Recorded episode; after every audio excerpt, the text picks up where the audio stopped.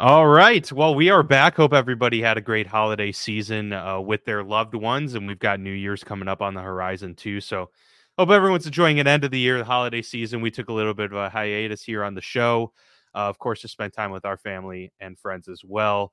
Uh, but we are back. We're excited about it. A lot's happened, Mark, and uh, you know what happened most recently. That's uh, why we decided to do a show here on Friday, kind of yeah.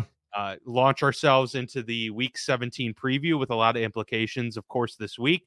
Uh, but we did just see the Cleveland Browns clinch themselves a playoff berth, and I wanted to toss it to this real quick.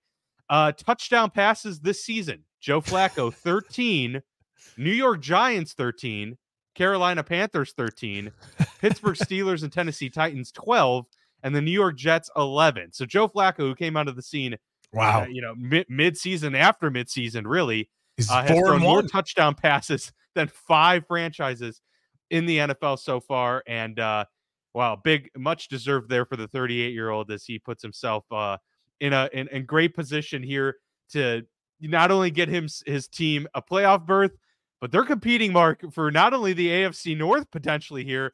They are still alive for the one seed in the AFC. How about that for the Cleveland you know, Browns? I will say the, the Cleveland Browns story is like a weird microcosm for the whole season. It was. If you were to go back in uh, to us in August, you know, late September, early August, uh, you know, or sorry, late July, early uh, August, October. Oh, we okay. would have gotcha. we would have been talking on the show about the preview. Like, oh my god, this season's going to be incredible. Look at all the quarterbacks. I mean, it is We've never had better quarterback play in the league in our lives. And and and and how many times we talk about the AFC being like you know, two or three of these guys aren't going to make the playoffs. You know what I mean? You're going to you have so many guys, Lawrence and Herbert and and Allen and Burrow and and Rodgers and and Russell Wilson. And here we are.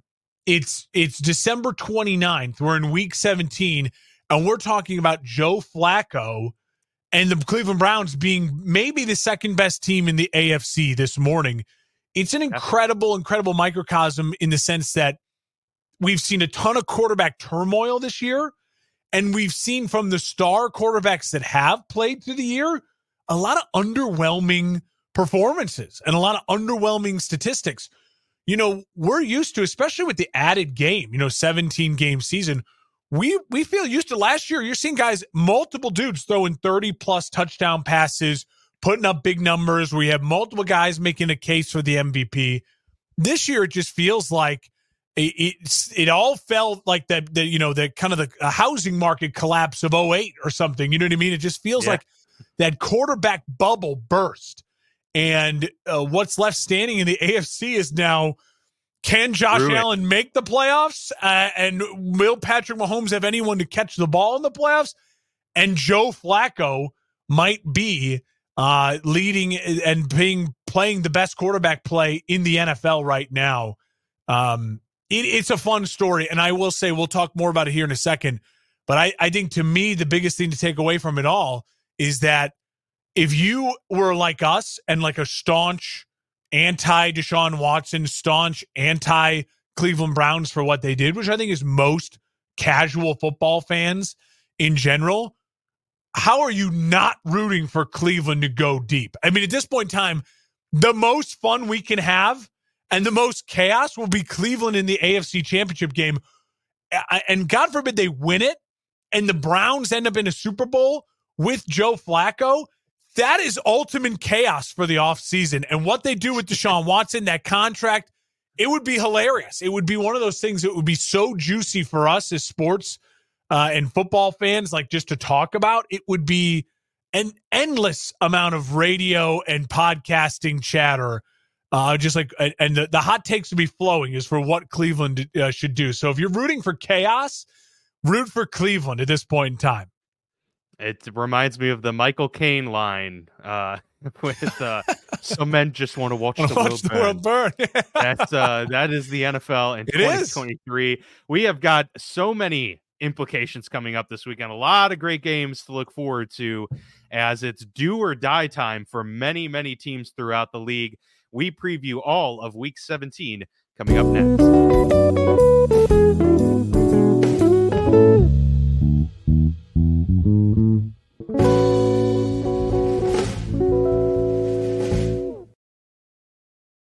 serving the Quad Cities area since 1973. And with over 50 years of excellence on their track record, you'll see why it's so easy to trust their experts when it comes to all of your home improvement projects.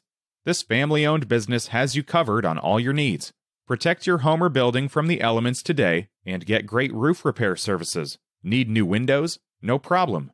Durham Remodeling can upgrade your windows and doors.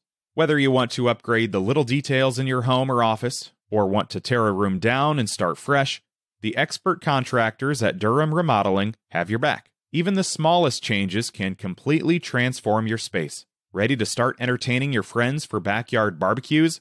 Durham Remodeling will help you plan, design, and build your deck and patio for the perfect outdoor space.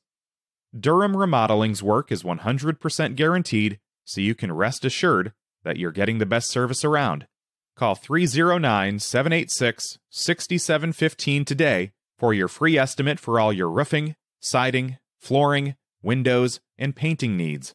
That's Durham Remodeling, 309 786 6715.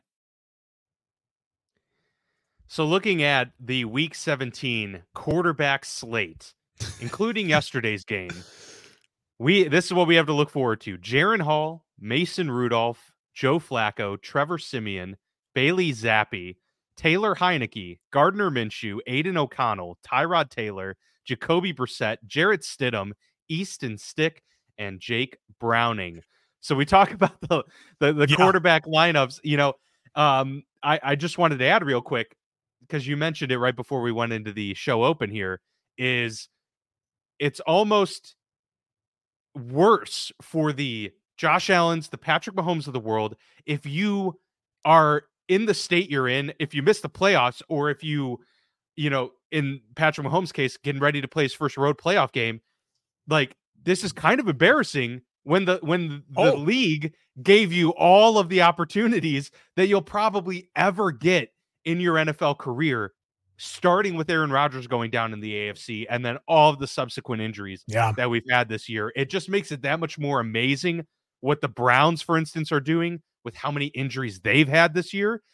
Uh, to me, Kevin Stefanski is coach of the year almost pretty much locked in. I mean, the fact that they had this playoff berth, but yeah, it's it's wild the uh, quarterback terrain out there, and it's even more wild that the Chiefs are in the state they're in, that the Bills are still fighting for a playoff spot.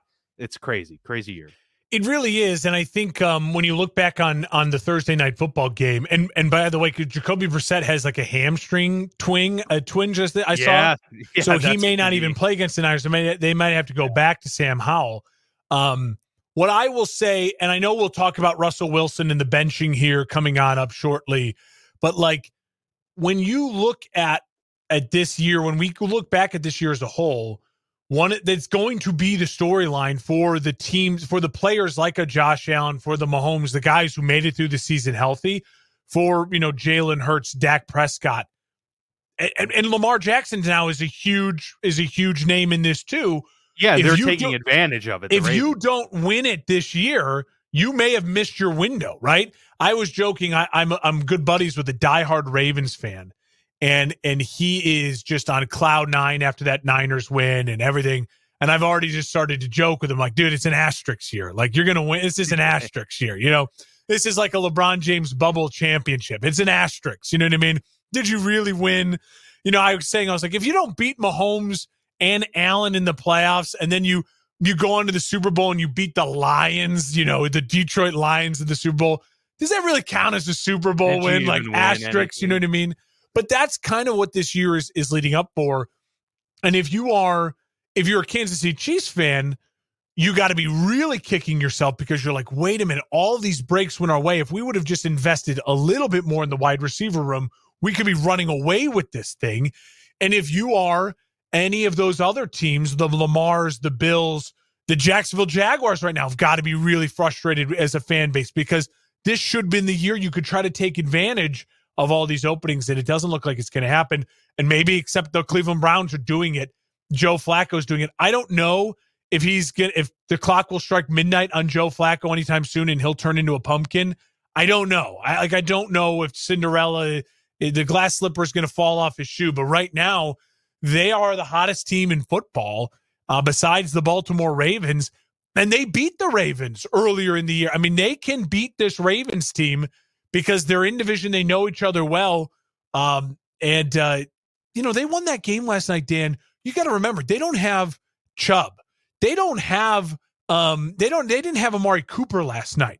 They're missing key offensive linemen and defensive players. Jack Conklin, their tackle, Jedrick Wills, it is, Jones. Like they lost all of their tackles. So I don't uh, know if that's crazy. a good or a bad thing as far as the longevity of Cleveland. I'll just say it's really impressive what Cleveland's doing. It's a fun story right now. And for the Browns, who a lot like the the the the Lions for so many years, we all kind of had a soft spot in our heart for them because they're just the lovable losers, like Cleve, like Cleveland and Detroit you know, you throw in some other teams like there, Washington, you kind of heartbreaks them because their owner was so bad for the last 20 years. Uh, Chicago can never get the wheel, get it going multiple years in a row. There's some of those, you know, kind of downtrodden franchises that you're like, oh, come on, I, I'll root for you a little bit. I have a soft spot in my heart. Well, the Browns completely ruined that two years ago when they did what they did with Deshaun Watson, and they became public enemy number one and how quickly they've just become back to like, oh no, this is an awesome, fun story. And uh, it we'll see how it all ends and what it concludes with. Uh, unlike Denver right now, that is an ugly story, which again, a lot of people are turning on on Denver and kind of rightfully so. And it's weird to see players actually come out in support of Russ because so many guys have just for so long crapped on Russ. Now you're seeing guys come out and support him with his benching. So it's a topsy turvy uh, NFL right now, heading into a giant weekend with some really big matchups. Yeah, so we'll uh, for those watching on YouTube, we'll uh, share the screen here and kind of walk through the playoff seating as it stands right now. So in the AFC, four available playoff spots remain. So we have the Ravens, Dolphins, and Browns that have all clinched a playoff spot. There are three spots up for grabs in the NFC. The 49ers, Eagles, Lions, and Cowboys all have clinched a playoff berth. Of course, nobody has clinched a specific seed as of right now. So that is still all in flux. The one seeds are up for grabs. And, uh, you know, obviously some matchups this week will be big in determining how those, uh, those chips fall as we go on. In the hunt here, as we go down, Chiefs, Jags, Bills, and Colts uh, are all kind of uh, yeah. Know, hovering there in the seeding in the AFC. The Buccaneers, Rams, and Seahawks currently in good positioning as well. But all of these other teams here still very much in play. Even your Chicago Bears have somehow an outside chance uh, of getting to the postseason. They do. But you see a one percent chance. One percent chance. You'll take it for sure. Um, so that's that's kind of where we stand right now uh, heading into week 17. A lot of this will change after this week, which is why these games are so incredibly yeah. important. The, uh, coming up here, uh, you know, in, in the next few days, we're we're going to have a lot to talk about next week, and of course, uh, the the week after going into the postseason.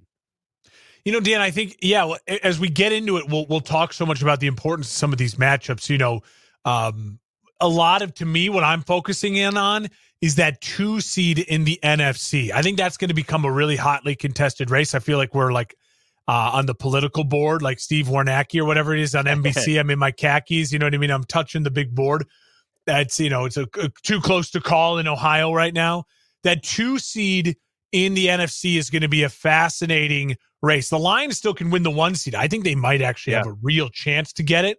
Um, but if they don't, getting that all important two seed is going to be crucial because it looks as though the way the, the NFC is going to shake out is that you're going to have most likely either the Eagles or the Cowboys at five, and then a really solid team that's playing good football like a Rams at six, which then opens the possibility for the seven seed is going to be a Bears, uh, a Saints, a Packers, a, a, a, a Seahawks, a team that is a Vikings, a team that is really beatable and so, can you lock up that two seed to secure the home home game, and also, even though you don't get the buy, you get the most winnable first round matchup. That is going to be the one to really keep an eye out for, in my opinion.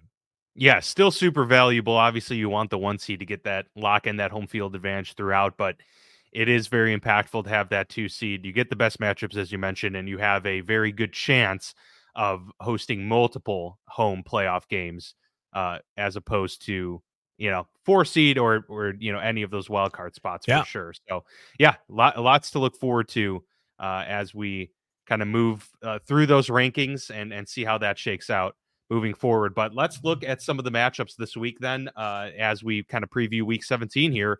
We mentioned the Browns beating the uh, New York Jets. 37 to 20. So they get the victory there on Thursday night. We have one Saturday game that belongs to the Lions at the Cowboys. Huge game. This is a very important one. Obviously, we saw the seeding there.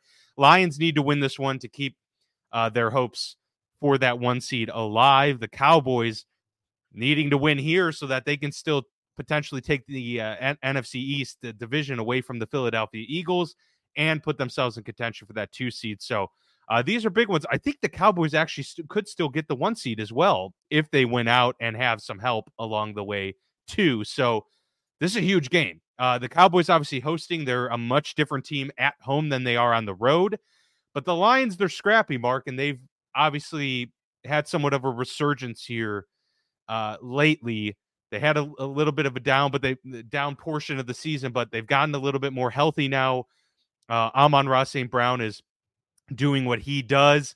Jameson Williams has become more involved in the offense as of late, and they've been winning without Sam LaPorta having huge, huge numbers and performances. Yeah.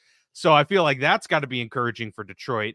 Uh, meanwhile, you know, the Cowboys who have uh, stumbled here are probably going to be extra motivated uh, coming home after two straight losses, trying to right their wrongs uh, from two road games and uh, and now they get their their final home game of the season. So obviously, a lot of emotion uh, here for Dallas and Detroit alike. But I feel like Dallas probably has a little bit more um, emotional, you know, investment in this game. But to your point, I mean, the Lions haven't been in this position for decades. So I feel like they're going to be uh, plenty motivated to you know fight for that one seed here in this yeah, one. And I, I personally would take the Lions to win this game. It's a perfect trap game, right? In the idea that like Dallas comes home after two bad losses on the road to Buffalo and Miami. They're licking their wounds. They're they're fighting, scrapping, clawing still for the division. And um, the Lions were popping champagne and smoking cigars last week. And so you think, okay, one team's going to have that little bit of a hangover. The other team's going to be the highly motivated team at home. Listen, the Detroit defense has played better as of late. It's still not anything special or to write home about. And Dallas, we know their offense uh, is electric, and at home their defense plays really good football. But I'm with you. I'm I'm on Detroit this game. I actually think you're going to see you're going to see a Detroit team that comes out extremely motivated. I I think Dan Campbell's the type of guy, and this team, the way it's built, is not the type of team that is going to just rest on, oh, we won the division. That's great.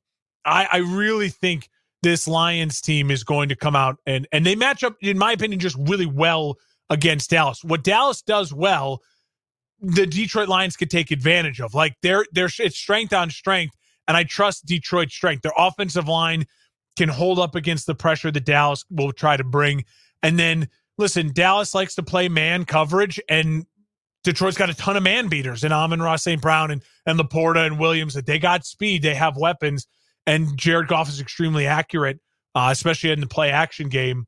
Listen, I think Dallas is going to come out desperate. I think this is going to be an over game. I think it's going to be a kind of last team that has the ball type score, you know, 30 to 27, a high scoring. This is Monday Night Football on Saturday, prime time. Jimmy Johnson being entered into the Cowboys Ring of Honor. So I think there's a lot of, you're absolutely right, a lot of emotion uh, for Dallas, a, a kind of a must win, it feels like for Dallas. But remember, four weeks ago, what did I keep saying about Dallas? They're going to lose, you know, four straight. Now they beat Philly, but then what did I? I was right, and they they lost to Miami and they lost to Buffalo. Part of this streak of losing was losing to Detroit. I'm not going to waver off of that. I, I, I predicted it to go this way. I'm going to stick with it. I like Detroit in this game, and I like it to be um, a sneaky type of game where Jared Goff has the type of game where you start maybe after the game looking around going, wait a minute. If the Lions get the one seed, Jared Goff's numbers are pretty damn good. Why is Jared Goff not maybe in talks for a possible MVP sneak in bout, mm. especially mm. if, especially if the Dolphins find a way to beat the Ravens and Lamar stumbles a bit. Maybe you go to that next one in line. I also know, I think players aren't dumb.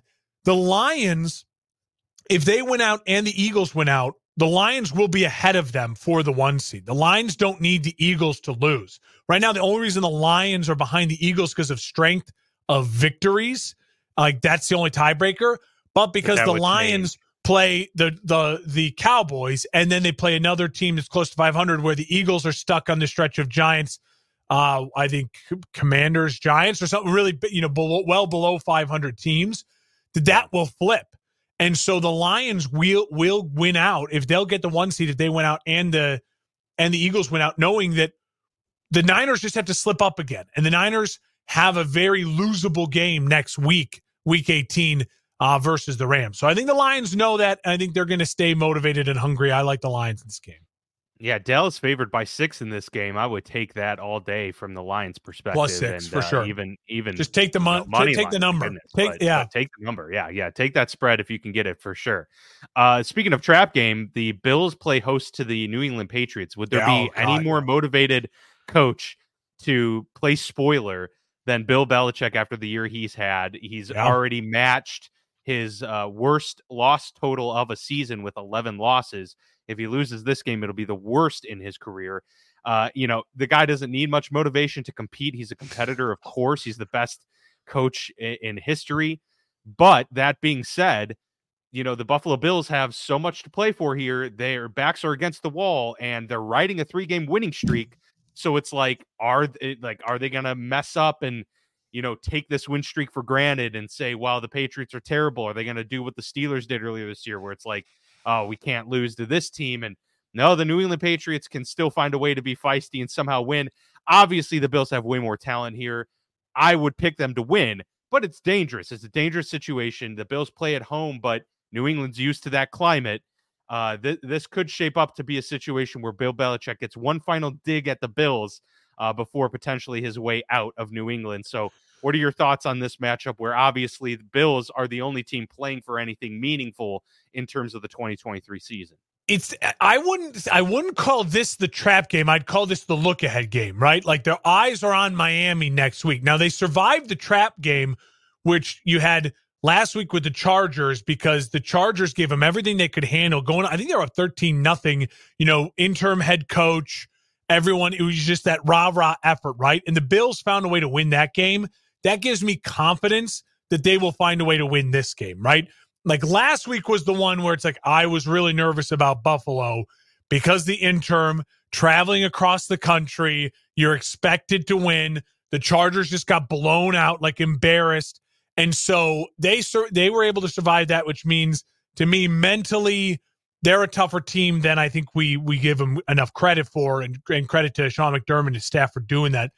Also, I think Buffalo absolutely knows that they w- winning out is the key for them. Like they're, I think they're in playoff mode at this point in time, and they don't need to be motivated to beat Bill Belichick and the Patriots. The line is 13. I would, I would maybe take the Patriots plus 13. I think it could end up being closer than you think the other reason I don't believe in in in New England to win this game is they won a really ugly game against Denver last week, right? And Bailey Zappe played about as good as Bailey Zappe could play.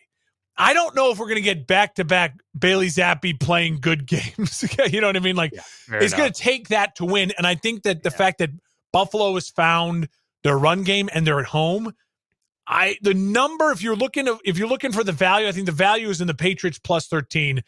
Uh, but I, I still think Buffalo's going to win this game. Yeah, I'm seeing I'm seeing Buffalo by 14 here on the oh, ESPN okay. app. Um, I would um, take it even so, more than plus. Yeah, 14. I mean that's that's a huge spread. Those hardly ever pay out, so that's um and and I, I think for sure us as fans, and again, I, I, speak a little bit of like what I want to happen. You know, you try to just truly just analyze it, but you can't help but what you want to happen. I want Buffalo to win and for and for the Ravens to win, and so we get the showdown week 18 buffalo miami winner takes the division how do you not want that like that's that's well, what I'll you... tell you how if you're a pittsburgh steelers fan you do not want that to happen but i can understand from the NFL perspective yeah. you want epic games in week 18, that would certainly be one um, for sure. Let's uh, move forward to the Atlanta Falcons, who are playing against your Chicago Bears. The Bears Bear down. playing for that 1% playoff chance, but obviously the Falcons playing for uh, a way to stay afloat in the NFC South, which is so tight right now. And we have a another NFC South matchup coming up, which will be very uh, impactful to that division. But the Falcons need to win to go to eight and eight and have a prayer at taking this division. Yeah. If they lose, I don't know what the scenario is, but I feel like that would be it. close to elimination for Atlanta, if not elimination. I think it would be. I think they would. They need. They're like the Bears, where they need a ton of help. The Bears, they need the Rams to lose out, the Seahawks to lose out, which are possible, but the Rams are on the road against the Giants. I mean, they need a lot of help. I, I, I don't think for me, I'm not looking Bears playoffs right now. It's yeah. fun to joke about. What, but for me, what I'm looking for in this game is, hey, Atlanta is the team that everyone want, always says that they should trade for Justin Fields, right? They're the team that everyone says they should trade for Justin Fields. So Justin Fields grew up in Georgia. He was a, a Georgia recruit before he transferred to Ohio State, where he led them uh, to a national title uh, game. And, uh, uh you know, one of handed Trevor Lawrence one of his only two losses in college football. And I will say, I think this is a, this is a put money on Justin Fields on over everything. I, I Atlanta's defense is really shaky. The Bears are at home. So he's got a lot working for him, right? That defense is going to be in the cold, out of the dome in Chicago. He's got that kind of Atlanta connection. Everyone back home is going to maybe come up for this game or watch this game. He grew up as a Falcons fan. You know, there's a lot of just that like good vibes for Justin Fields to have one of those surprise games where he shows, you know, every every 3 or 4 weeks when he's healthy, he has that spring game, right? 100 yards rushing, 220 yards passing, two touchdowns, a rushing touchdown, no interceptions and he looks like the second coming of Michael Vick. And that's at times what Justin Fields can do. The problem has always been consistently him doing it. I feel like mm-hmm. this is ripe for this type of moment. And again, the Bears just hurting themselves in the draft stock uh, and making it all the more confusing for their fan base. And for me, every day, week in and week out, whenever I go anywhere, everyone asks me, Justin Fields, what are you doing? It's all, it's, I think it's 90% of my conversations uh, in life in general at this point in time are about Justin Fields and what are we doing. And sure. so, um, and so, yeah, I, I like the Bears in this game. They're at home, Atlanta, indoor, indoor birds, outdoors on the on the lake front, windy, cold, uh, a little wet, chilly. It's been uh, snowing Heinicke. here. Taylor Heinicke, yeah, I just think there's a lot that points to Chicago's favor this weekend. And that defense, listen, the Bears defense has been playing extremely good football in uh, uh since the Montez Sweat trade, and I think they can take advantage of this Atlanta offense for sure. Yeah, Atlanta has run its course at this point, I think, and uh, they've reached their ceiling. They may eke out another win, but I don't have them winning out the rest of the way. So my best bet is they lose this game, and uh, we'll see what happens in Week 18. But I think it's going to be between the Bucks and the Saints with that matchup coming up in just a little bit. But first, we'll focus on the Raiders at the Colts. The Raiders trying to continue that Antonio Pierce magic from the interim head yeah. coach, while the Colts are really trying to hang on to that, you know, wild card seeding there that they have currently, but a loss to the Colts would really make things complicated and would put them in a position where they do not control their own destiny. So, right now, the Colts in desperate need of a win here.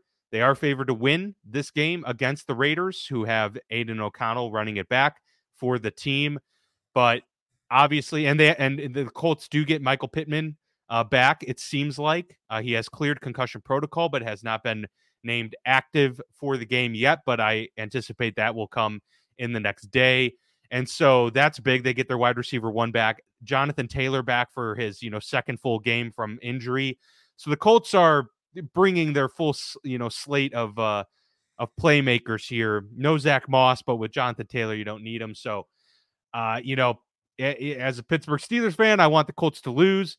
Um, but I'm really in um, in a position where the Colts are playing well, they're getting healthy at the right time, and the Raiders just are starting to not, you know, uh, hang on to that magic that we saw earlier this season uh, from Antonio Pierce and company. They're still good. Still think that he should be the head coach, but I think the Colts have more in this game and uh, and they're at home too. So if there's even a 50-50 split, I'm going to give the edge to the home team here, and uh, that happens to be Indy.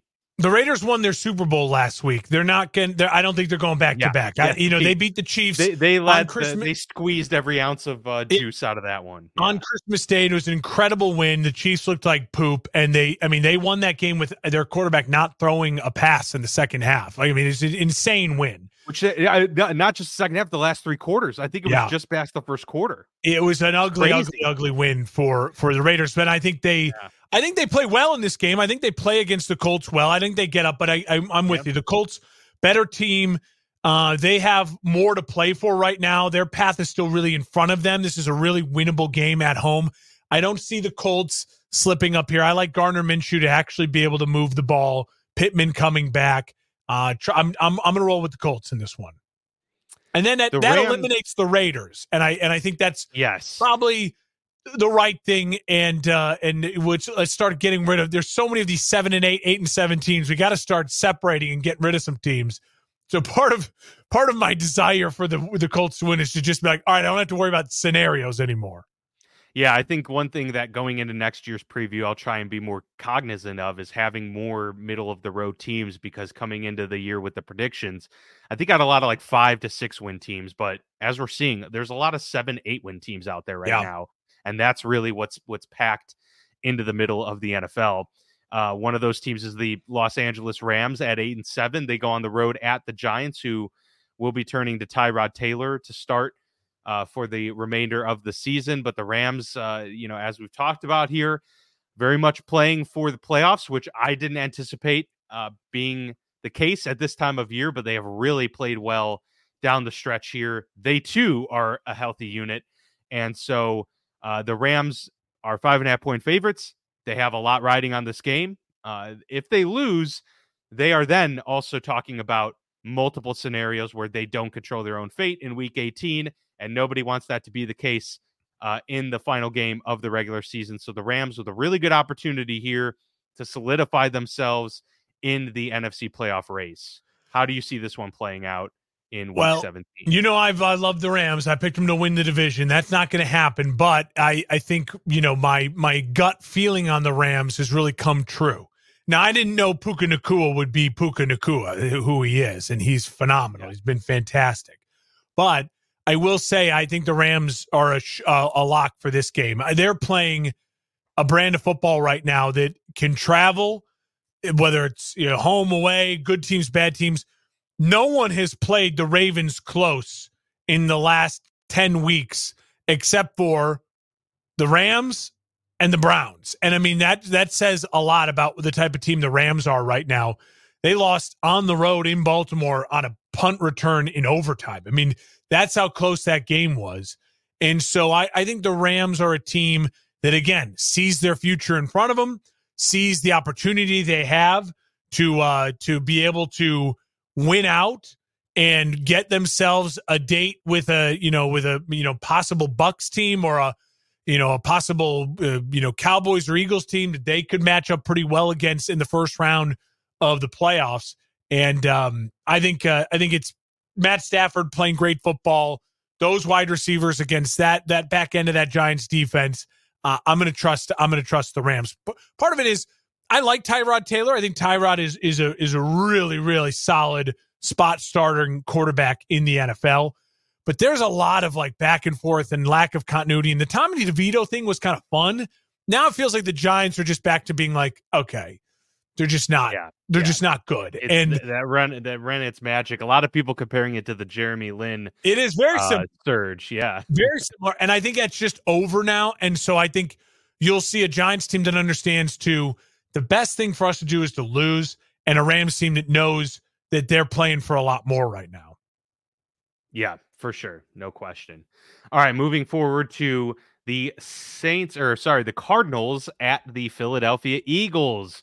Cardinals obviously nothing to play for here. Actually, they they have something to lose for here. Yeah, yeah, exactly. Uh, but the Philadelphia Eagles, obviously, with that one seed still in, uh, you know, in sight, and they're they're sitting there at 11 and 4 12 and 4 would really put them in a good position here uh, to potentially get that one seed but also further help them get that grasp on the NFC East title that the Dallas Cowboys uh, still have in play so the Eagles obviously with a lot to play for here at home against you know a Cardinals team that's obviously better with Kyler Murray but they're still not you know a, a formidable bunch uh, Eagles got back in the win column last week against the Giants that snapped a three game losing streak.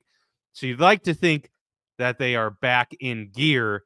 Cardinals this week, Giants again in week 18. This should end the season on a three game winning streak for the Philadelphia Eagles if they are a team to be taken seriously. So, with that being said, I do think that they refine their groove, put themselves in a good position to launch into the playoffs behind a lot of momentum. So I actually have them winning pretty handily here against the Cardinals and doing so against the Giants in week 18 as well.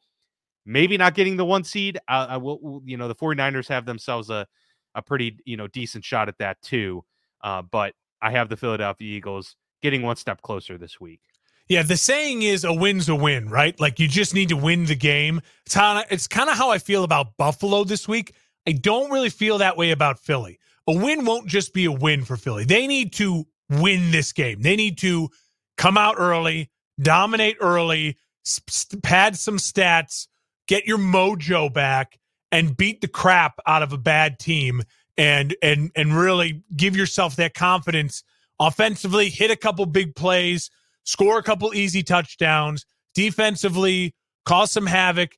You know, uh, let some guys tee off pat some stats and uh, and get out of dodge you know win this thing by 17 20 or more points like that's that's how you yeah. feel good if this game is again like last week where they get out early and they let the cardinals back in and then it feels like they hang on to dear life for a victory your faith in the eagles will just be that it'll be a coin flip like they can score with anyone but can they consistently do it they just haven't shown it over the last four weeks so they need to come on out and have a dominating win. I'll take the Eagles to win.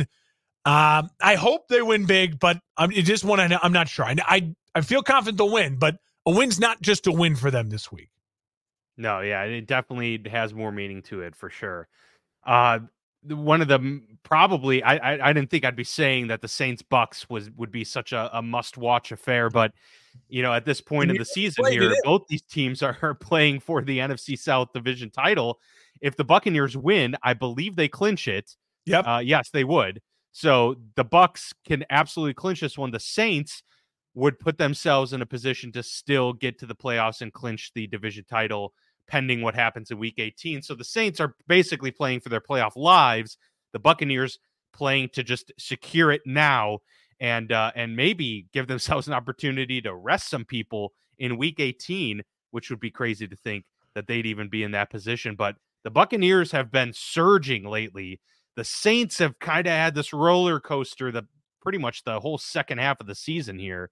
So Saints have more to prove, but the Bucks have so much on the line in terms of making all of this yeah. worth it you know and so, so, that's that's kind of a lot of pressure for no i'm i'm all on the bucks of this one and, and i know that kind of scares me because it seems so obvious they're at home yeah they win they lock it up and then they can rest players against the Panthers next week, and then they'd host a playoff game. Like it seems so easy, and like this is how it makes sense.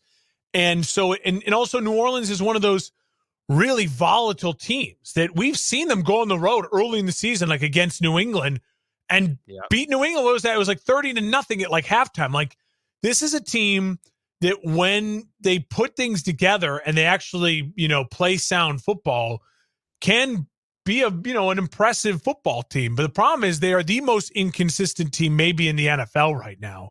And I, will say this: at this point in time, I don't think Todd Bowles is a great coach. I think he's a fine coach. I think he's a good coach. I know Dennis Allen is a bad coach, and I know the Bucks are having a lot of fun and they are playing with house money. And I know yeah. there's a lot of pressure in New Orleans, and those fans are frustrated. The team is committed to Derek Carr in this big contract they signed him to in the offseason.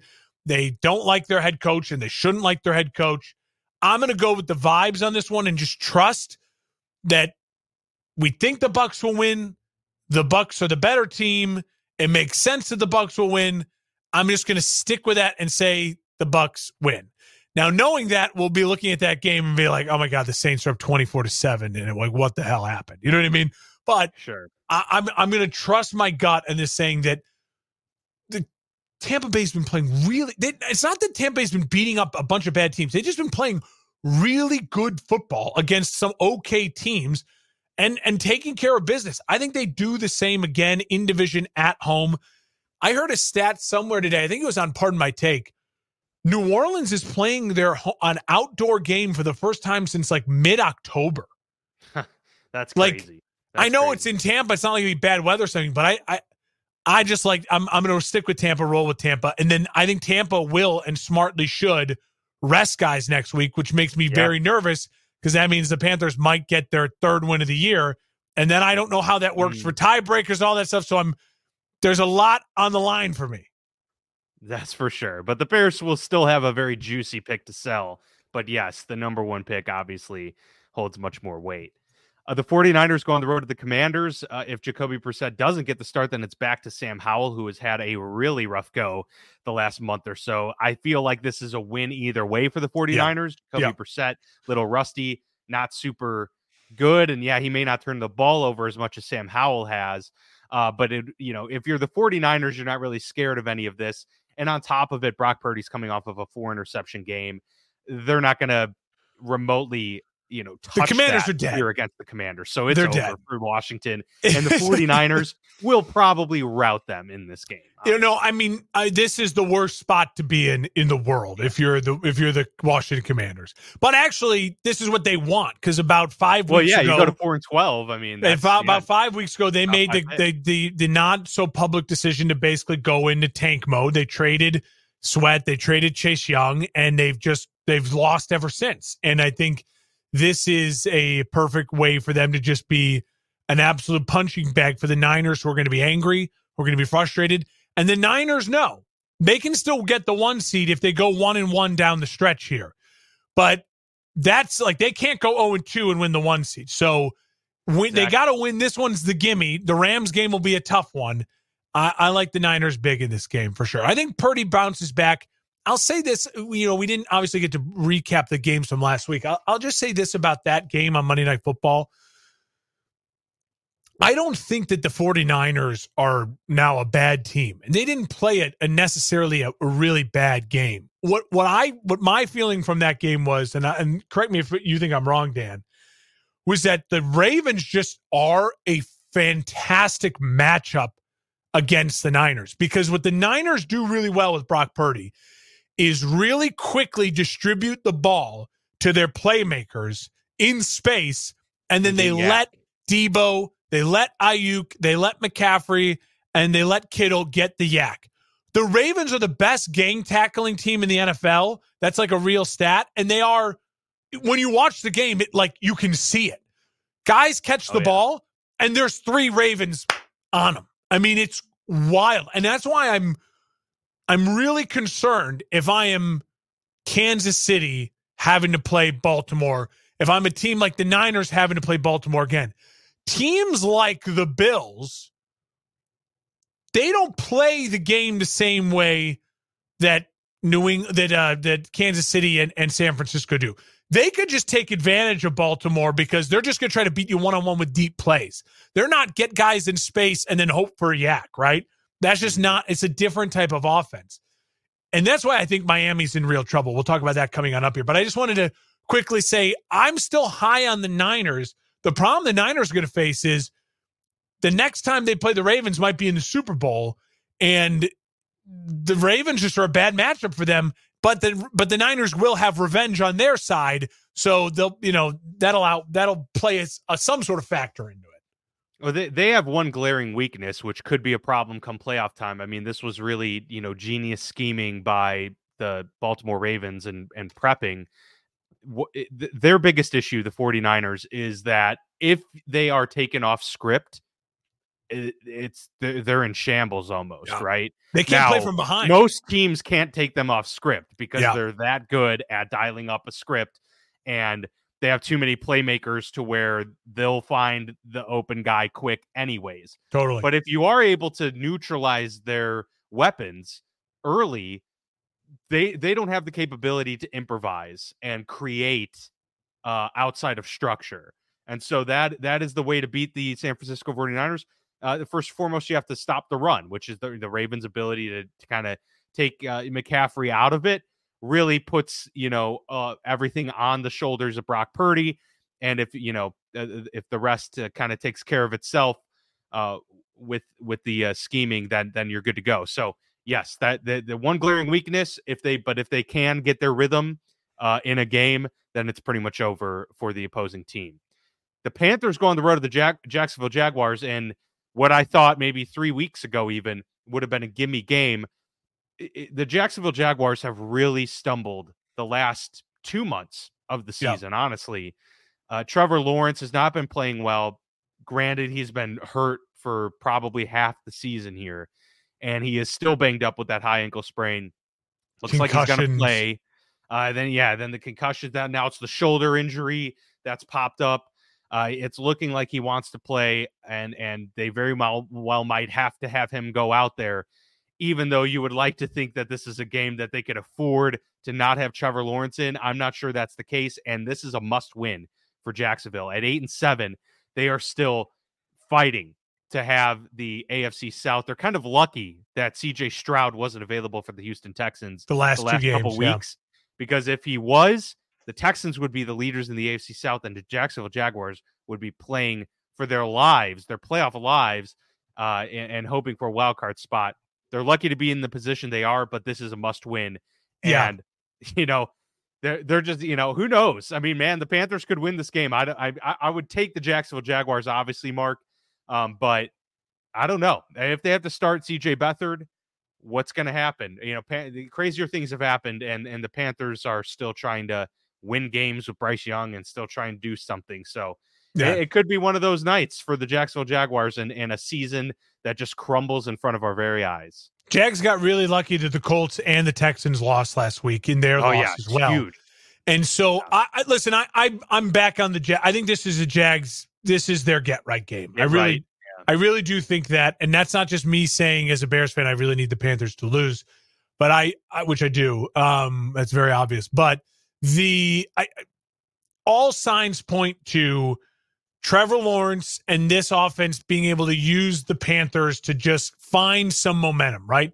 Get your run game going, get the play action pass going again, hit your hit a couple big plays and get out of dodge, right? And then live to week 18, fight like heck in week 18, clinch that division, and then you're hosting a home playoff game again. And they made it to the second round last year and you know, you never know what can happen if you get the right draw in the playoffs. You just you, you never know how all that shapes out. So I think Jacksonville's setting themselves up for a very similar type season to what they had last year.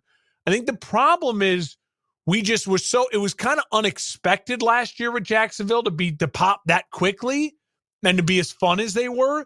This year has just been a slog. It has been hard. Even when they were winning at eight and three, nothing, it didn't look right. They weren't dominating teams. You know what I mean? Yeah. They've been a lot like Philly this year, where like, man, they were, well, the record was good, but it, it didn't seem 100% right. And now the record's not good. And now they're, you know, lost what, four straight. It's just getting ugly for Jacksonville. Must win. I think they take care of business. We've got five games to get to remaining here in week 17. But first, we'll pause for a quick word from the For Frequency Sake Podcast Network. The NBA season is in full swing. And of course, the NFL season is just ramping up to the playoffs. So we've got you covered with plenty of shows covering uh, all of your needs from fantasy to betting to just commentary like us here on the Football Lounge. So uh, take a listen. We hope you uh, enjoy and uh, and be sure to like and subscribe anywhere you can. For frequency's sake, has you covered on all things sports. From the squared circle to the hardwood and the gridiron to the speedway, we've got something for everyone. Walk down the aisle with the boys from Cards Subject to Change every Sunday as they take a deep dive into everything pro wrestling. Need your gambling fix? We've got you there. Enter Pit Row with Rod Villagomez and Fast Money as we win the checkered flag with NASCAR, Xfinity, and truck race winners and props. Football more your style? Explore the waters of NFL DFS with DFS Deep Dive with Brian Craighead and Jordan Kernan each week. More into the science portion of the game? We've got a double dose of action there. The Professor John Bush and Dennis Michelson take you into their science lab and dissect your week in the data lab. Want an analytical take? Nick Gurl and the team at Gridiron AI come to you each week with The Lab. Need to know who to start last minute? The network's flagship show, For Fantasy's Sake, is here in a pinch. The fellows come to you live every football Sunday from 10 to 11:30 Central with the week's best DFS, gambling, and lineup advice. And wrap up your Sundays with Joe Winkle and Nick Brinks as they come to you live with educated ignorance looking at all the day's action. Can't get enough of Joe? He comes to you 3 times a week. Not enough football on Sunday? Not a problem. Kick your feet up at lunch on Monday and slip on into the football lounge with Mark and Dan while they look at the week that was in news, notes, and more. For frequency's sake, you know what we mean. All right, so let's move on to the Tennessee Titans at the Houston Texans. Titans, of course, have already been eliminated from the playoff contention, but the Houston Texans still have a shot at the AFC South title and a wild card if possible. They're getting CJ Stroud back. Big moment here for Houston. Uh, hopefully, that there's not much rust from for their sake on the part of CJ Stroud. Meanwhile, the Titans are turning back to Will Levis, Good. who is healthy and will start this game. So uh, you know, for those who are looking for the AFC seeding shakeup, you know, Will Levis here for the Titans, uh, you know, might make this one a little bit more difficult for the Texans to pull off, but the Texans still, of course, favored in this game to win. They would get go to nine and seven if they do so, and really put the pressure there on Jacksonville and the rest of the AFC in the race here. So, uh, what are your thoughts on this matchup? Is Houston? I mean, obviously they're deserving the way they've played this year. Oh yeah, um, but do do they feel like a playoff team in your eyes? Well, I mean, the fact that they stole a game with Case Keenum and uh, and were able to stay alive a little bit in the two weeks that uh, CJ was out. Uh, listen, again, Houston is is playing with such house money, and I think they know that too. And I think there's a looseness. They're so young; they don't know what they're. What, you know, they almost don't know the pressure yet, right? Uh, rookie head coach, led by a, a star rookie quarterback. Now, yeah, I like Houston a lot in this spot. I think Houston will go in, take care of business. This Tennessee's not going to make it easy Tennessee is is, is Mike Vrabel tough. They're going to battle. You, I love how creative they're getting with some of the Derrick Henry stuff here in the last couple weeks. It'll be a fun game. I think this will be a fun game to watch. But I'll take Houston winning tight. Uh, you know, CJ Stroud kind of does it again. Late game heroics to keep uh, to keep the Texans alive. I at this point in time, I, I, I want I kind of want Jacksonville to win the division and for Houston to find a way into a wild card spot. I think that would be a, a, a possible fun matchup to see Houston, you know, oh yeah, on the road at a uh, you know at a Buffalo or at a at a Kansas City in round one. I think could be really fun, and so I'm I'm I'm kind of rooting for something like that. That would be exciting, no question. I think the way Houston's played this year, DeMeco Ryans, what he's done with that club, I'd like to see them in the postseason. Pittsburgh and Seattle are both in very similar situations. They're both fighting for their playoff lives as well. They both need uh, to win. They, they both need to win. Uh, you know, both need to win out. And Pittsburgh uh, going on the road for this game will start Mason Rudolph. That became official uh, today. So um, it will be Mason Rudolph yet again. The right move for Pittsburgh after you know the yeah. performance they got from him. That was the best quarterback performance that the Steelers have gotten, which is, you know, kind of sad to say, but it was objectively just a good quarterback performance against Cincinnati this past week. Different here on the road, hostile environment uh, against, you know, an overall uh, probably better team in Seattle. Uh, it's going to be a tough test for Pittsburgh.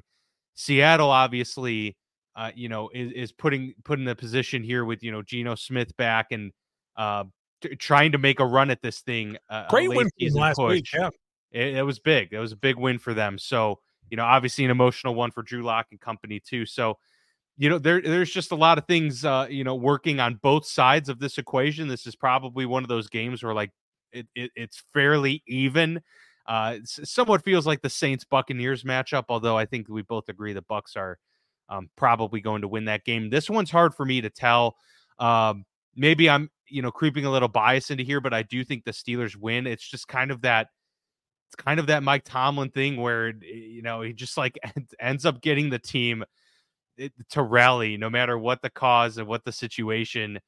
Uh, I just feel like Pittsburgh always puts themselves into this like very dramatic week 18 do or die moment and they play the Ravens week 18, it very well could be, you know, winning in type of situation. And so just for like, you know, history and I do think Pittsburgh matches up at least decently well. I mean, Seattle's defense is pretty bad. Um, so I'll give the edge to Steelers here, but I, I don't feel confident in that. I think it could go either way. Yeah, I'm I'm with you. I think it is a very much a coin flip kind of either way game. It's just a tough travel week for Pittsburgh all the way to Seattle. And Seattle knows that they're, you know, they have a, a more clear path as far as winning out and getting in and having that uh, this the chance to get in uh, versus Pittsburgh does. You know, Pittsburgh's got to, you know, you need some things to really break and fall your way. Pittsburgh, to me, it's interesting. Is is can Mason Rudolph do it two in a row? Right? Can he? Right, yeah. Can he find that magic and get that second one? I mean, obviously they fed they fed Pickens, which was smart to do. Just he's the diva wide receiver. He's the star. Feed him, feed him, feed him, because the other guys weren't feeding him enough. And you know, hopefully, it opens up other things. I would stick to that game plan, right? Seattle, uh, their corners aren't exactly Pro Bowl all world corners. Can you can you get the ball to Pickens as much as possible. And hopefully it opens up some play action, some other things with the run game uh, to where you can stay alive in this game. Because you know the Seattle Seahawks, Geno, listen, Walker's a really fun running back. They have offensively, they're fun to watch, Seattle. Uh, so can D- Pittsburgh's defense hold up? I'm going to take Seattle because they're at home. It's a tough travel for Pittsburgh. And I just don't think Mason Rudolph could do it two weeks in a row. My question to you would be before we move off this game if Mason Rudolph wins it, do you just ride with Mason Rudolph the rest of the way? Or yes. or is where's Kenny at health wise?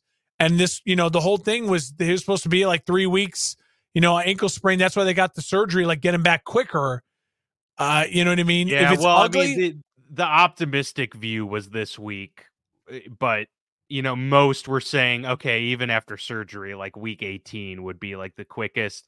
I I think he's probably healthy. I mean, they haven't ruled him officially uh, active or healthy for this game yet. Uh, but even if he was, I think I think knowing how Mike Tomlin has operated in the past, and just if you're Pittsburgh, I just don't see how you could do it. You know, in the situation that they find themselves in, I think they had to go with Mason regardless this week. And yes, if he wins, if they get a victory, I think it has to be Mason the rest of the way, even in the playoffs as much as you want to get Kenny Pickett playoff experience. Uh, yeah, um, that's my. And thought. I guess it would depend what happens week 18 too. But I think he gets the start week 18, and I think there's a short leash. I think you know if he gets the start week 18 and first quarter plays terribly, then you throw Kenny Pickett in there. But I think it's really hard for Pittsburgh to put Kenny Pickett back in in a must-win game, and if he struggles, to then bench him again and put Mason Rudolph back in the game I think that's a, a really volatile situation. Yeah, you're, you're right. In there with the quarterback, you're right. I think you're much better off saying Mason has earned the right. He played the the team played the best with him in there. He's at least staying in the pocket and get and and going through progressions, which we hadn't seen from either of the quarterbacks.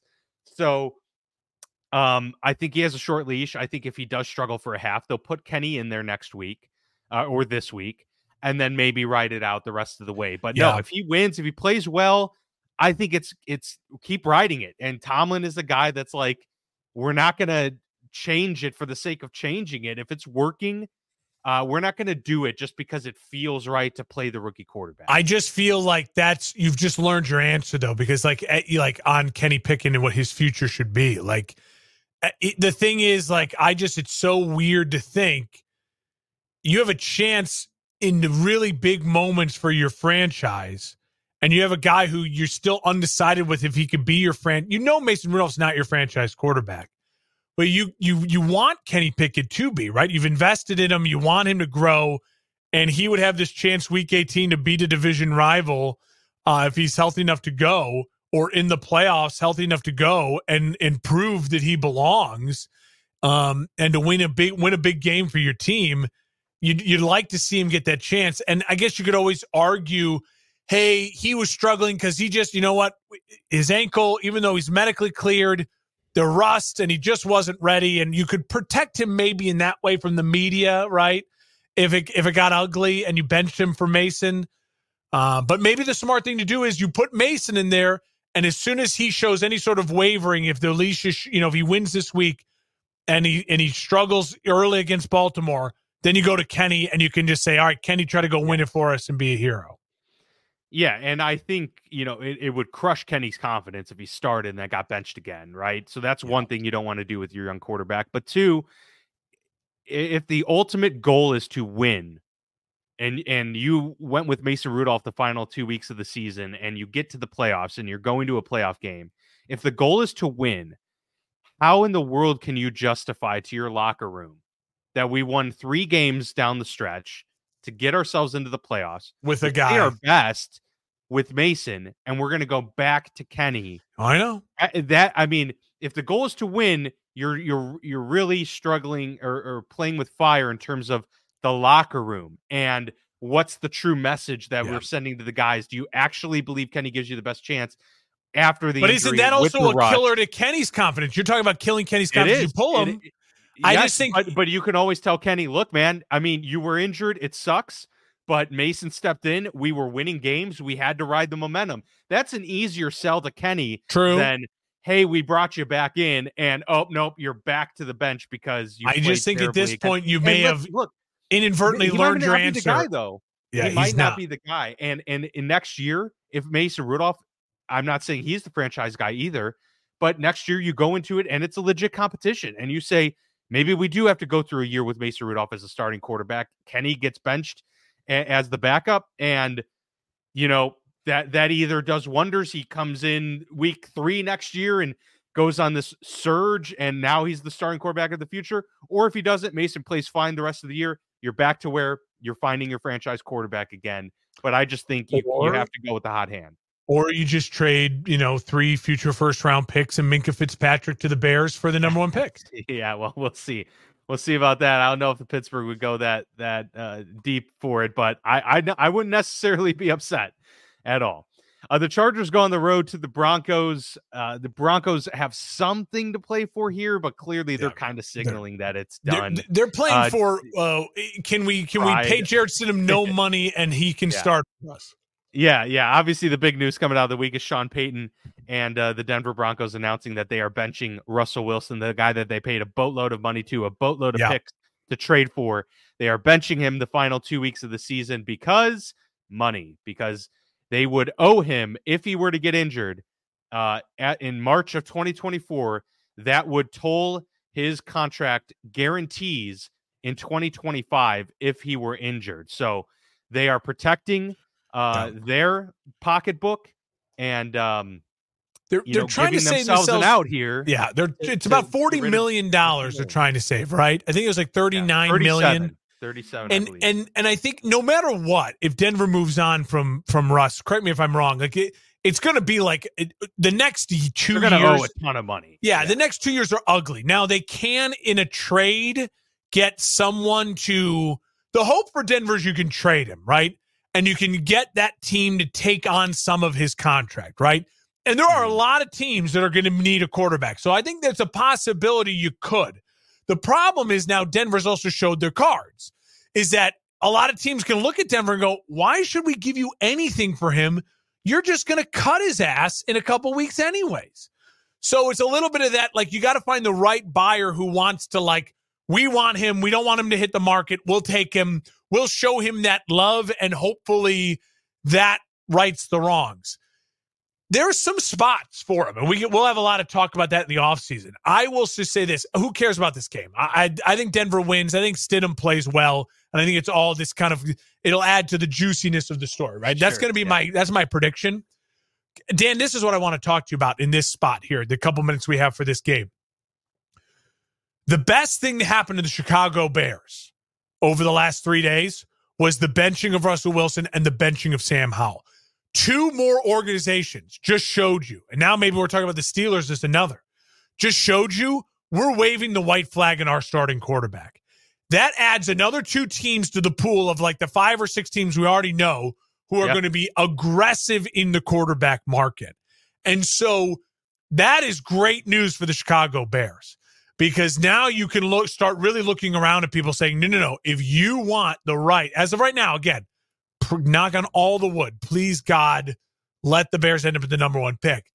But if you, if this is the way it goes, it really you can start really, really making phone calls and driving the price and get what you want because the other teams now know they're not only competing against one other team, they're competing against five, six, seven other teams for that right to draft the guy they want at that, uh, you know, before anyone else gets a chance to get their hands on him.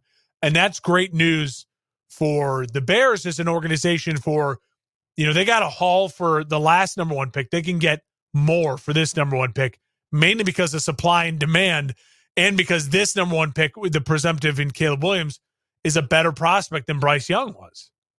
Yeah, yeah, no, very true. And I've seen a lot of rumors floating out there of uh, Chicago Bears fan pages trying to will a Justin Herbert to the Bears trade. Uh, uh I got bad news. Uh, I, there's no reason for this LA Chargers to move off of Justin Herbert here, unless there was just this massive, massive haul and complete reset that they're looking now, for. But that just doesn't make sense. Can I? Can like, I just say, it, guy? I can I just say it makes a tiny bit of sense, a tiny bit, in the sense that Maybe. they're in LA, they are desperate for fans. You have yes. the kid who's a star already in LA yeah, would, that, that part who would love sense. to play in LA, right? You have weapons on offense, okay? And the Bears would probably agree too.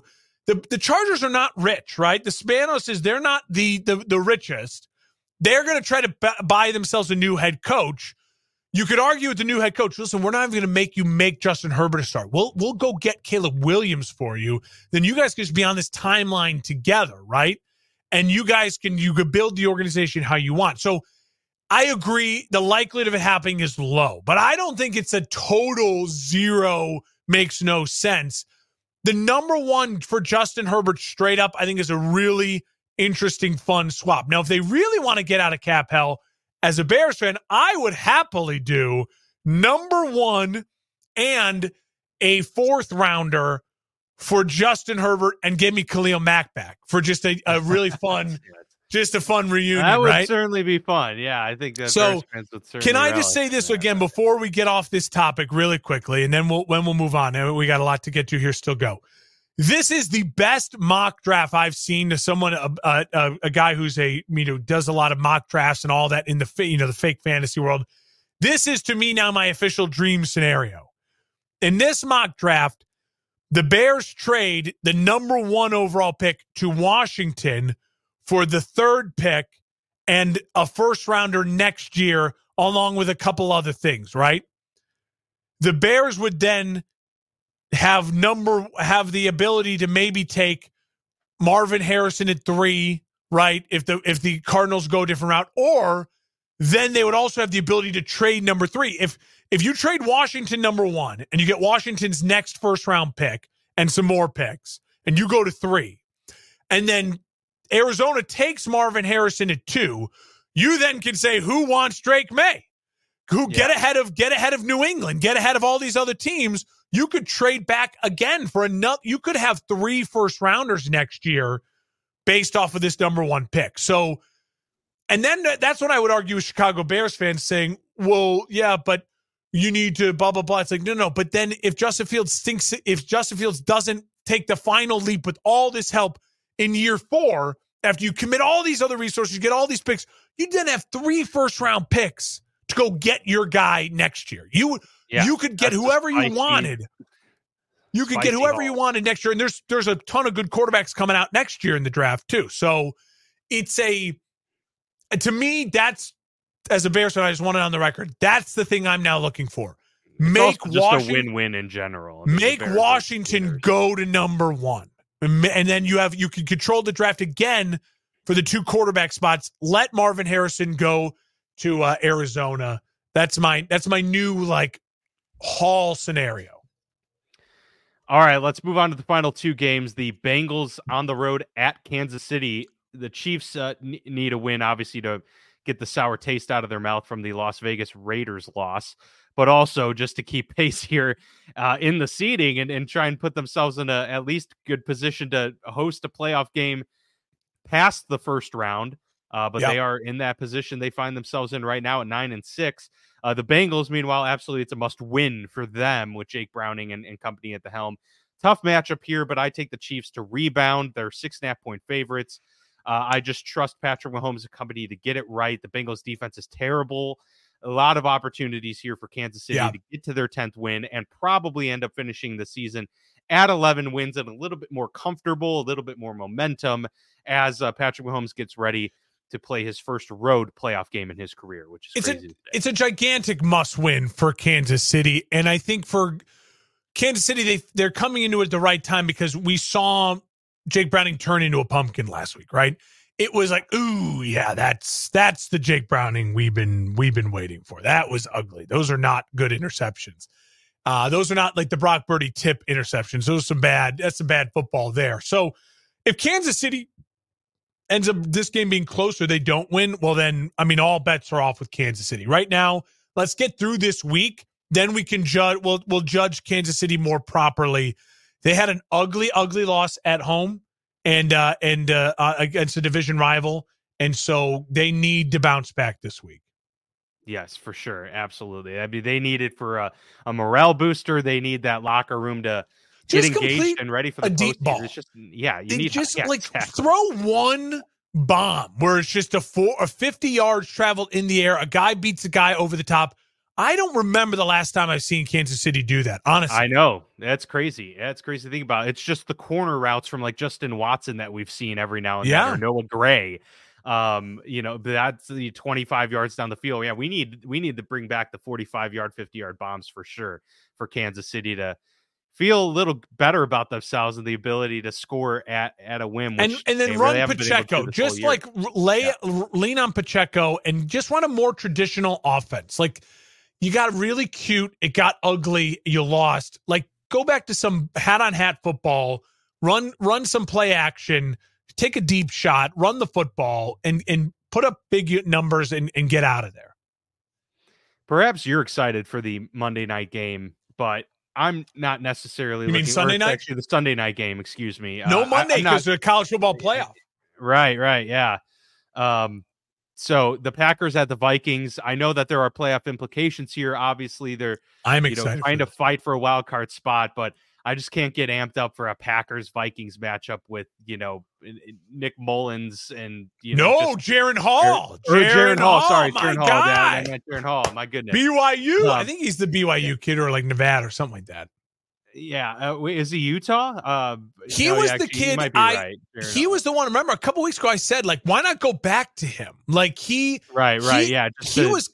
He's BYU, by the way. Yeah, and he's a right. rookie, and he's um, really mobile. He, I yeah. really liked him coming out of the draft. And that is was, a little bit more interesting now. I, I forgot already because that that does make it a little more interesting. A little like more interesting little more interesting. Would like to see the Packers kind of fold in, yes, in this situation. Absolutely, right? I would. So, yeah, there, there's a little bit there. I still think it's it's weird that it's the Sunday night matchup. I would have rather had Bengals Chiefs in there or you know one of those other you know, Dolphins Ravens would have been a great primetime game here. But nonetheless, we get Packers Vikings. Um, yeah, I, I still take the Packers to win this one. I think they're the better team overall. And um, and so so I'll take them in this situation. But uh, I, I, guess it should be a close game. I don't think anyone's running away with this one. Listen, I, I don't know how you trust the Packers at all right now. I mean, they are in the Jaire oh, Alexander story. Yeah. I mean, that whole thing that was a so coin bizarre. toss. So bizarre. I guess I never heard and Jaire Alexander. Yeah, I don't, I don't, I guess I just could never have pictured hearing Jaire Alexander speak until that video of him with the sunglasses talking about it. I'm like, uh, did they trade the wrong guy? Like this dude he like he just like screamed complete diva, not Green Bay at all. Just like totally not um, weird. Not, like, like, very careless about it all. Like, uh, you yeah. know, whatever. Yeah. It, it, what a bizarre story. And he's benched for this game, isn't he? I think they benched him. Yeah. And so, yeah. I mean, listen, we'll, we'll, quickly throw it out there for anyone who doesn't know, real quick. Like, he he was only captains get to go out for the coin toss, right? And and he's not voted he, a captain. And he was not voted a captain for that game, but because he was from Charlotte and it was against the Panthers in Charlotte, he felt like he was obligated to go out there and represent his hometown. So he he went and crashed the coin toss, which is a no-no. And then he also said, you know, speaking for the defense, like we want the ball when the coaching staff said we want Well, he know, said he said we'll put the defense the out there. Which if you if you don't say the words correctly, like defer, then what can happen is you you can put your defense out there to start the first quarter and the third quarter. Like right. you like, yes. and so he was and you just I didn't put them in a position where he, yeah. he, they could have had to uh, be on defense for both the first quarter ugly. and, and I'm the glad half. the Packers benched him because it's one of those things yeah. you're like no no no. And that press and this conference that new you know the interview afterwards was just ugly because he again there's no ownership of like listen my bad. I I should have che- I, I should have checked with the coaches to make sure it's okay. Like I he did think say I think there was a misunderstanding. Like I don't think they knew I was from Charlotte or whatever. But like, hey, speak yeah, but that was more about him saying like they should have put me out there as a captain. Yeah, game. but it I'm was also, like it was almost like he was digging his heels. Yes, I'm, and that, and again, I'm I'm okay with him having the reason for it, but I'm not okay with then the lackadaisical, just kind of like whatever. And like, yeah. I know you're not the quarterback, but you're a little bit of this. You're a star player on that team, a face of the franchise, and uh in a year that he hasn't had a great year, he's been really banged up. It just was ugly. I I'm riding with the Vikings. I'm riding with my guy, Jaren Hall, and I want to see the Packers lose and then the Bears go beat them week 18. Yeah, I, that's what I want. Yeah, for sure. Um, so that's that. That will wrap up the week 17 slate really quickly. Pretty much every game has has a meaningful uh impact. They, yeah, college football yeah. playoff. Any any any yeah. insight? Michigan, Alabama, Rose Bowl, Texas, Washington at the yeah. Sugar Bowl. I think. Yeah. So, um, personally, um, I like Texas in this game, but I think most like I I want Texas to win the game, but I don't know. I mean, it's uh that that that's a difficult to me. That's the m- more difficult matchup. I have a lot of confidence in Michigan, to be quite yeah. honest with you. I do too. I, I I think Michigan is the best bet of the you know college football playoff to make it to the championship. And so they got you know, team I, of destiny really vibes. Michigan. Them. Yeah, yeah, and they just I mean they play such a physical brand of football that it's you know and and Alabama like it's it stacks up well with Alabama. Obviously, Alabama can win. They're Alabama. They oh yeah, surprise a lot of people. But I feel good about Michigan's chances. I feel good. Like they also like to your point, they have this whole like the world's against us type of thing to where they they have that vibe around them and Michigan's yeah. obviously been been trying to get that national title. So to me, Michigan's the the national championship winner this year. Um but yeah, I I don't know. It's it's a tough call for the other game. Um but my yeah. heart says my heart wants Michigan Texas cuz I I just think that'd that be, be, really awesome. fun. That'd Big awesome. brands, different yeah. brands. And I've I've always been a diehard Longhorn fan.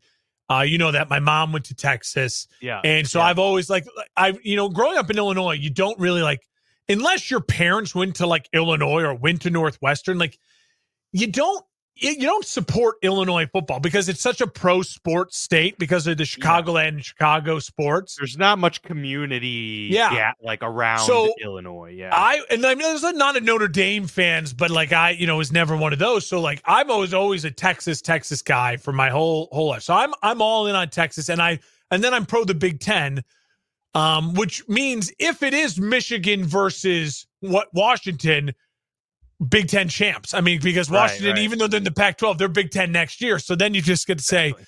Big Ten dominates. Or if it's Texas, Alabama, then it's on all SEC final because, again, Texas joining the SEC next year. So either way, one of the conferences is going to have a really fun chance to, like, you know, dominate the, the discussion, yeah. right? And um, the matchup I don't want to see is Alabama Washington because I just think that's going to be one of those where it's not a great Alab- storyline. It's not great storylines, and Alabama will be like Alabama Texas would be a lot of fun because you have the history of that, the storylines that started Saban's dynasty. Maybe this is the end of Saban's dynasty. Um, you know, injuring Colt McCoy, uh, that last great Texas team, uh, mm. and then and then obviously Michigan, Texas, two giant brands. Harbaugh, Texas is at, is Texas finally back.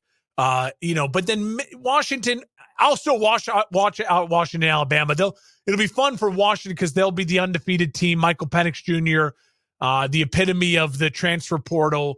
You can make those storylines, but yeah, I, I'm I'm my heart and my eyes are hoping for Michigan, Texas. Well, that should be a, a, a very fun one, and, and, we'll be back at it on on Monday to discuss, uh, you know, the the week that was Week 17 in the NFL, but also, uh, you know, to see what happens. Uh, you know, are we going Monday? or Are we going forward. Tuesday? Well, Monday, actually, we could work. go Tuesday, Monday. Yeah, yeah, yeah. We'll go Tuesday. Actually, let's do that. Let's enjoy Tuesday. the holiday, yeah. day off work, and then we'll get to talk about those games uh, a little bit at the beginning portion as well. That makes more sense. So let's let's go that route.